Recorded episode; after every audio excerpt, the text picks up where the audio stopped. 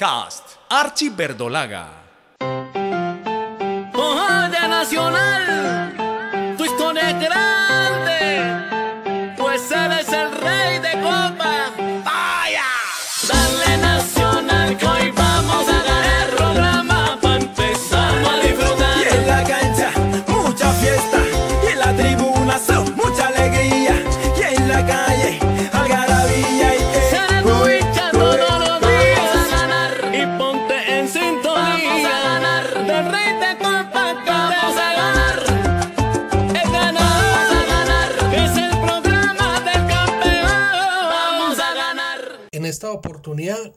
conmemoramos el título de 1981, la cuarta estrella de Atlético Nacional. Sus protagonistas nos contarán esos emotivos momentos que vivieron aquel año cuando un grupo de guerreros sacaron adelante esta conquista. Fueron esos experimentados foráneos complementados de jugadores de nuestra comarca, quienes bajo el mando de Osvaldo Juan Subeldía pusieron a cantar al pueblo antioqueño campeón, verde campeón. Bienvenidos. A los 14 días del primer mes del año 1981 comenzaron los entrenamientos verdolagas bajo la batuta del profesor Osvaldo Juan Subeldía. Como asistente técnico estaba Darío López y los preparadores físicos Juan José Ordóñez y Mario Ricardo Leiva. Ya eran cinco temporadas sin título, desde la tercera estrella lograda en la ciudad de Manizales en 1976. El señor Hernán Botero siempre confió en Subeldía y respetó su proceso a pesar de la sequía de títulos. Para este año se esperaba ya ganar algo. La hinchada quería ver los frutos del kinder de Subeldía.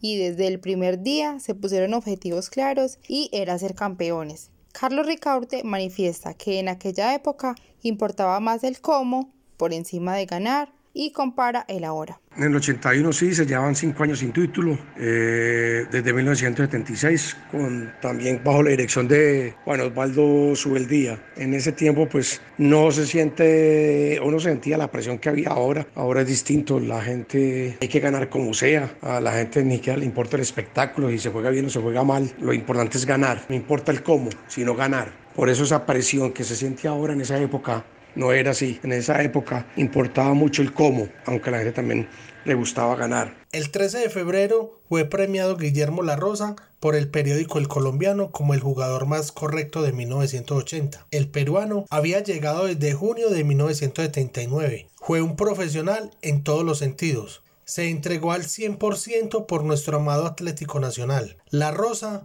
cuenta que este reconocimiento le dio más fuerza para ser un personaje ejemplar y modelo para la juventud. Fui eh, declarado el jugador más correcto, verdad que me sorprendí, pero mi característica siempre ha sido jugar limpio, ¿no? Y muy poco me expulsaron, la verdad que me sorprendió porque imagínate cuántos jugadores hay en el campeonato y que te elijan a ti como el jugador más correcto, eh, es una alegría y una, una satisfacción, ¿no? De comportarse bien, ser correcto en la cancha y no solamente en la cancha, gracias a Dios también fuera de la cancha, ¿no? Y me dio mucha alegría que me dieran un diploma, un plato recordatorio, que lo tengo todavía hasta ahora, y que me, eh, esa alegría me llevó también a tener más responsabilidades y seguir eh, luchando, seguir este, mejorando en toda eh, la parte de ser más correcto y de ser siempre a servicio de los demás y que siempre ser profesional, ser modelo, ¿no? Modelo para la, para la juventud. Y esto viene de casa, pues, ¿no? Me transmitieron mis padres, etcétera, etcétera. Para este año de 1981, Atlético Nacional inscribió ante la Di Mayor los siguientes jugadores. Los colombianos Fabio Calle,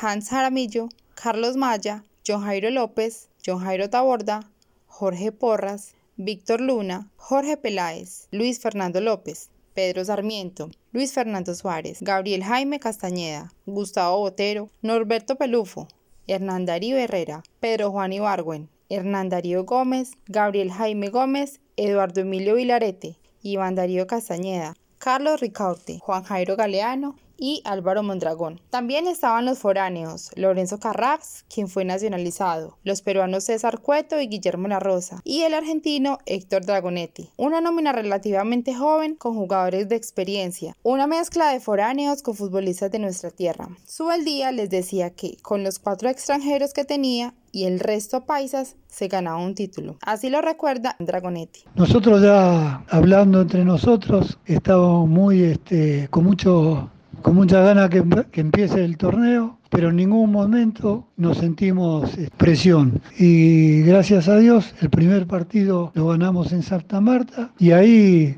empezó lo que Osvaldo decía, cuatro extranjeros y los demás países que él eh, ya los tenía del, del, año anterior. El prestigio de su beldía, aunque seguía intacto, comenzaba a resentirse un poco.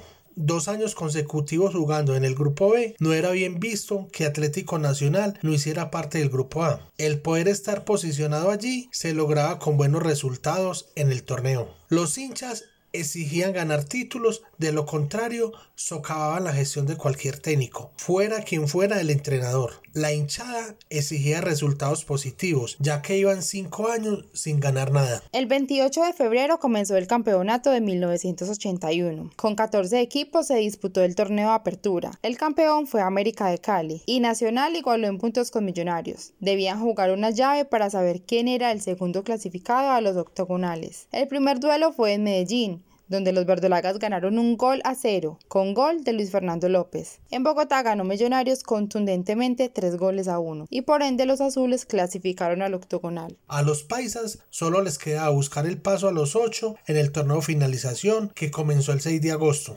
estaban enfocados en lograr llegar a los cuadrangulares y tener opción de pelear la cuarta estrella. El grupo de Subeldía iba con toda. Se logró el primer objetivo que era clasificar a los cuadrangulares finales por ser primero en reclasificación. El equipo no baja a la guardia. A pesar de que los experimentados estaban convocados con la selección Colombia y peruana que disputaban las eliminatorias para España 82, el entrenador confió en los jóvenes quienes respondieron muy bien. Carlos Ricaurte sostiene que el Kinder aprobó el examen. Lorenzo Carras ratifica por qué denominaron al equipo el Kinder. El Kinder eh, ese año fue un año de eliminatorios para el Mundial de, de España 82. Había jugadores grandes en Nacional, los mayores, que hacían parte de la selección Colombia, como Herrera, Sarmiento, Vilarete, y también de la selección peruana, con Cueto y La Rosa. Entonces lógicamente te, día acudía a los jóvenes de ese momento. Barrabás, Porras, Luna, eh, Bolillo Gómez, mi persona. Y éramos jóvenes, teníamos para ese momento 18 años y en esa época jugar a esa edad pues no era muy común y muy normal, entonces le decían el, el kinder de Subeldía. Eh, no es que hubiese un objetivo, sino que un, eh, creía mucho en el jugador joven y no se asustaba y nos ponía sin problema. No es que hubiera un objetivo en especial, era una convicción del profesor Subeldía de los jugadores que tenía. Inclusive en esa época el doctor Hernán Botero se sentía muy preocupado porque pensaba que no íbamos a tener con qué defender el torneo local mientras los que te acabo de mencionar estaban en selección Colombia. Afortunadamente todo nos salió bien, inclusive disputamos el torneo apertura, pero teníamos equipo con qué y los puntos suficientes para poder clasificar a los cuadrangulares finales. Teníamos un equipo tanto de, jugadores profesionales ya grandes que de selección como lo que se denominó el Kinder. Ese año, eh, por ejemplo, teníamos eh, a Víctor Luna, a Porras, Pedro Sarmiento, Hernán Darío Herrera, que eran, eran jugadores de Selección Colombia. También teníamos a César Cueto y teníamos a, Guillermo La Rosa, que eran Selección de Perú. Entonces, este eh, momento eh, teníamos que seguir jugando el campeonato y, la selección se llevó a esos jugadores que eran eliminatorias. Entonces eh, surgió Ricaute, surgió el Polo Mondragón, surgió eh, Barrabás Gómez, Ibarwen, una cantidad de jugadores que te venían trabajando hacía un tiempo ya con el profesor del día, y, pero no tenían oportunidad de jugar sino algunos minutos. Y ahí se, se denominó el Kinder de Subeldía, ya que hicimos una gran campaña. El equipo clasificó sobrado a, a los octogonales y, y, ahí, bueno, le empezaron a decir el kinder, ¿no? Iniciaron los cuadrangulares. En el grupo A,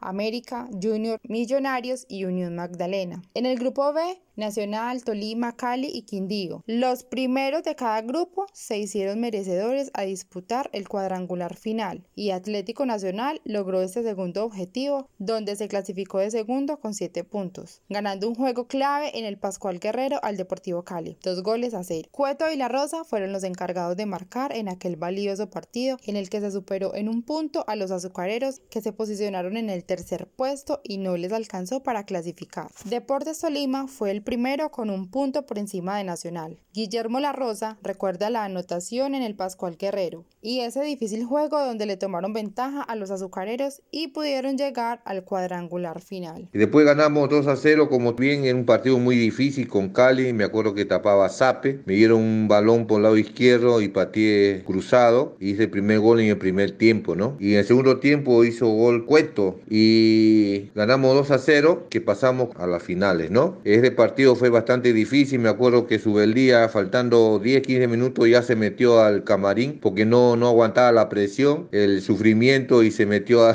al camarín, ¿no? Y, y estamos contentísimos a pasar la final. Ahora que se había clasificado a la instancia final, se anhelaba más aquella deseada estrella. El 2 de diciembre comenzó esta recta final. Se veía cerca el título. Los verdolagas en la casa del Diablo Rojo lograron un valioso empate a cero. Había que aprovechar este punto que se le quitó al América, que era el opcionado campeón. Se debía ganar de local para poder lograr aquel disputado título. Se le ganó a Junior por la mínima diferencia con un gol de César Cueto. Ahora vinieron dos juegos con Deportes Tolima. En el Atanasio Girardot ganaron dos goles a uno. Ibargüen y Herrera los artífices de las anotaciones. El juego donde los pijados fueron locales se jugó en Bogotá por la tragedia de aquella noche nefanda en el estadio Murillo Toro, donde murieron 18 hinchas del Tolima. Allí se perdió 4 goles a 2 y se veía comprometida la estrella. Las cosas se volverían a dar, siempre y cuando se consiguiera al menos un punto ante Junior. Se logró aquel valioso empate a un gol en Barranquilla. Ahora se dependía de sí mismo para conseguir la estrella en el último juego ante América en el estadio Atanasio Girardot el 20 de diciembre. Héctor Dragonetti recuerda cómo fue el desenlace del cuadrangular final. Bueno, y llegó la hora, el cuadrangular empezaba, eh, fuimos de visitante a, jugar con el América, terminamos 0 a 0 y después de eso jugamos de locales con- de dos veces con Junior, que le ganamos 1 a 0, y con Tolima, que le ganamos el cuarto partido. eh, lo jugamos en Bogotá con Tolima y no nos fue nada bien, perdimos 4 a 2. Y después vino lo que era lo más importante, que fue que desde Bogotá nos fuimos directamente para Barranquilla a jugar con el Junior. Empatamos 1 a 1, todos contentos. Llegó el partido de local con el América, el último partido. Y llegamos a la gran final del fútbol profesional de Colombia en 1981. Se va a coronar el 34 campeón del fútbol profesional de nuestro país en toda la historia. Todo o nada para Nacional y América.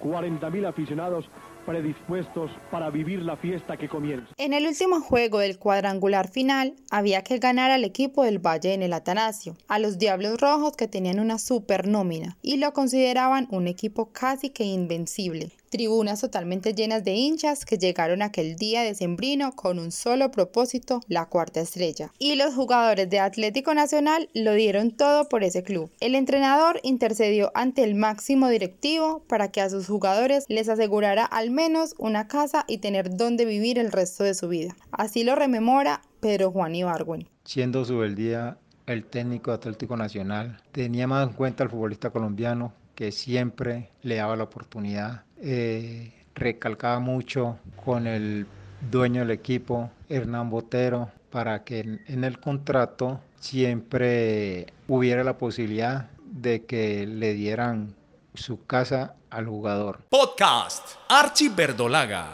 Dos representantes del folclore antioqueño, el dueto de antaño, quienes fueron homenaje- homenajeados por la junta directiva del conjunto verdolaga. Y a otro personaje, Guillermo Zuluaga Montecristo, el primer humorista de América. Es decir, que todo en el estadio estaba impregnado de éxito antioqueño. El árbitro Efraín Otálora dio el pitazo inicial y la ansiedad se adueñaba de la hinchada verde que estaba deseosa de título. Al minuto 25 del primer tiempo, un tiro libre a favor de los verdes cobra César Cueto al rincón izquierdo del portero Falcioni. Hasta allí voló este arquero argentino y la envió al tiro de esquina. Nuevamente cobra César Cueto en la esquina sur occidental de la cancha. El balón sobra Falcioni y Pedro Juan Ibargüen de cabeza manda el balón a tocar las piolas a los 28 minutos. El arquero Julio César Falcioni nada pudo hacer para evitar el gol. E Ibargüen, un hombre de pocas palabras, así lo recuerda. Recuerdo que fue en el primer tiempo un tiro de esquina, lo cobra César Cueto. y yo entro en el segundo palo y marco el gol de la victoria para ser campeón. Un partido que los rojos quisieron ver accidentado, donde dos de sus jugadores salieron expulsados con justa causa. Gabriel Chaparro y José Pascutini vieron la roja. A minutos del final, el árbitro Efraín Otálora pitó un claro penal contra César Cueto, pero los americanos no se daban a la derrota y el profesor Ochoa Uribe llamó a sus muchachos y les ordenó retirarse de la cancha sin terminar el juego. Muy malos perdedores los americanos que querían ganar ese título por encima de lo que fuera. Héctor Dragonetti tenía la certeza desde que comenzó el partido que el título era de Nacional. Pelufo expresa que no fue bien tomada la decisión por el doctor Ochoa de retirar el equipo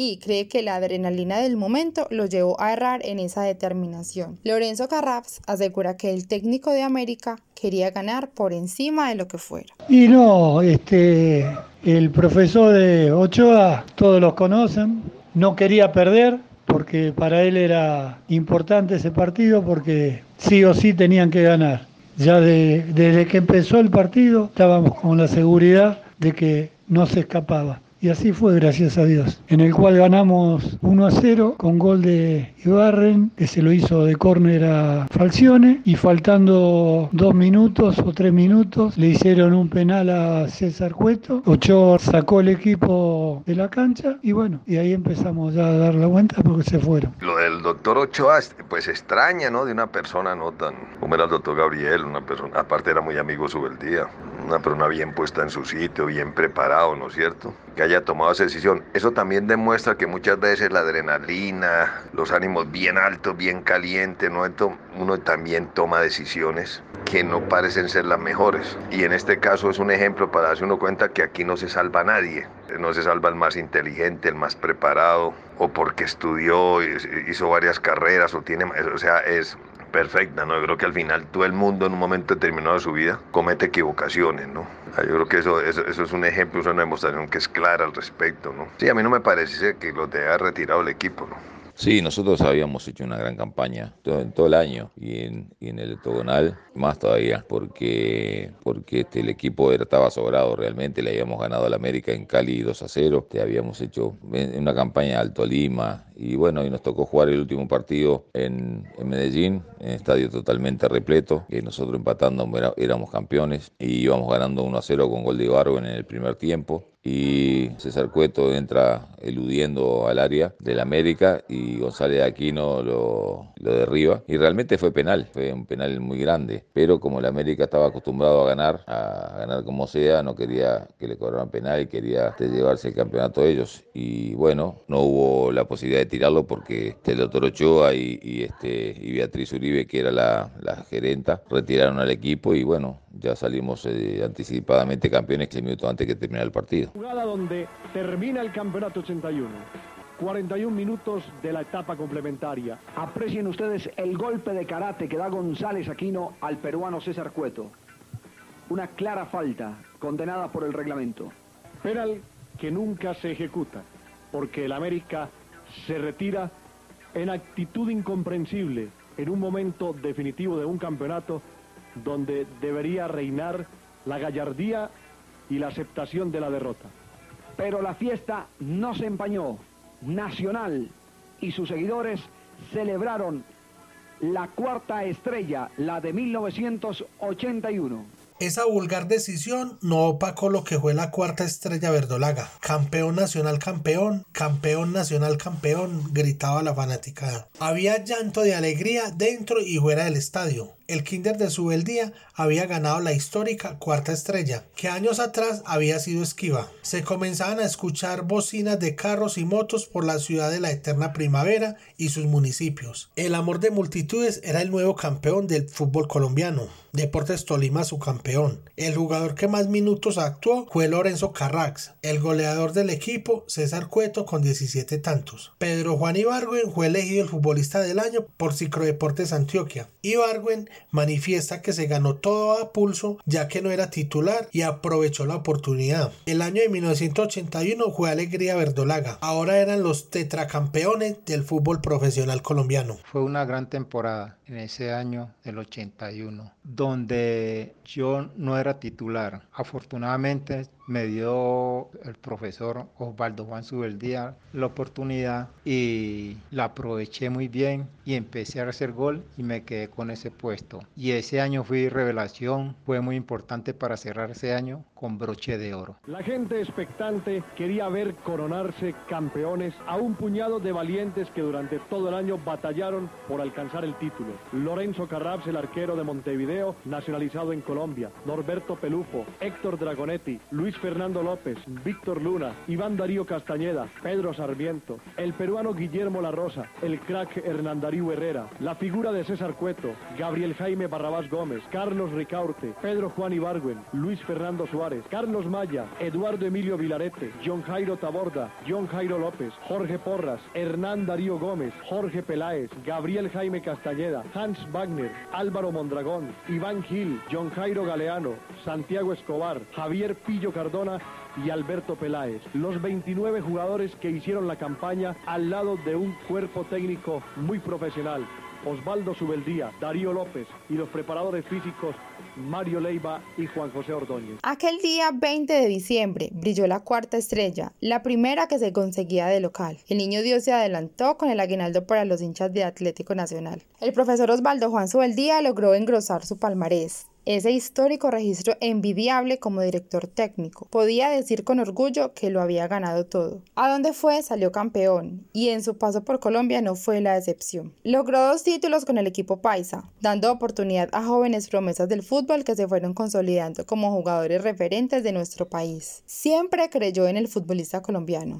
Norberto Pelufo cree que después de haber afianzado el grupo del profesor Subeldía, se hubiera podido ganar muchos más títulos. Yo que recuerdo de ese grupo, o sea, Subeldía con el tiempo logró organizar, armar un verdadero grupo, un verdadero equipo, ¿cierto? Donde todos al final sabíamos quién era él, qué quería, qué pensaba y nosotros también qué queríamos y qué buscábamos, ¿no? Yo creo que ejerció un gran liderazgo, organizó una gran familia, hizo un extraordinario trabajo en equipo con el capital humano que tenía y, se logró ese título. Que, qué lástima que yo, pienso, o sea, muy difícil decir que era que nosotros a partir de ese momento íbamos, íbamos a ganar todo, pero sí podíamos pensar que teníamos esa gran posibilidad de que Subeldía había logrado equilibrar un grupo con una cantidad de jugadores que él venía dándole una oportunidad y que se iban consolidando, y también un grupo de jugadores veteranos, experimentados, para hacer todos un complemento al final, ¿no? Y yo creo que ahí podía haber realizado eh, o haber logrado mucho más títulos.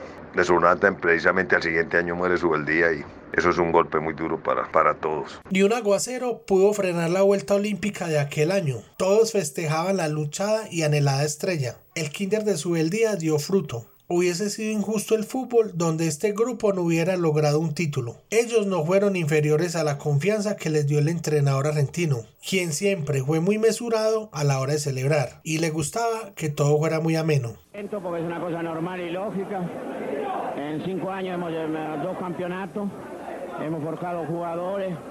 Este triunfo es de Darío López también porque realmente ha luchado él, un muchacho de gran porvenir que Dios quiera que lo él va a ser uno, el día que se retire su el día, Darío va a ser uno de los grandes técnicos. Desgraciadamente se produjo esa nota ingrata. El Tolima es un digno subcampeón, ¿no? Ojalá que las cosas, la gente no se maree por, esta, por estos títulos, porque realmente el marearse es muy triste. Pobre del técnico o jugador que cree que ya llegó a conquistar todo, no conquistó nada. Mañana empieza otra etapa nueva para, para todo el mundo. El hombre que marcó el gol del título argumenta que la celebración fue en familia. Lorenzo Carrax recuerda cómo salieron en carro de bomberos por toda la ciudad. Pues en realidad en, en esa época no se acostumbraba tanto a celebrar como ahora. Sí hubo mucha alegría porque conseguimos un título de contra América, ser campeón es muy importante, pero después de eso celebrando en familia. Bueno, tranquilo, dimos la vuelta olímpica en el Atanasio, después eh, salimos por toda la ciudad en el carro de bomberos y después terminamos eh, festejando este, en el hotel que era de, Hernán Botero, ahí en el centro. Y bueno, eso, eso fue el festejo. Te creo que fue algo impresionante eh, salir campeón en Colombia con un equipo que uno quiere mucho, que realmente estaba feliz de, de,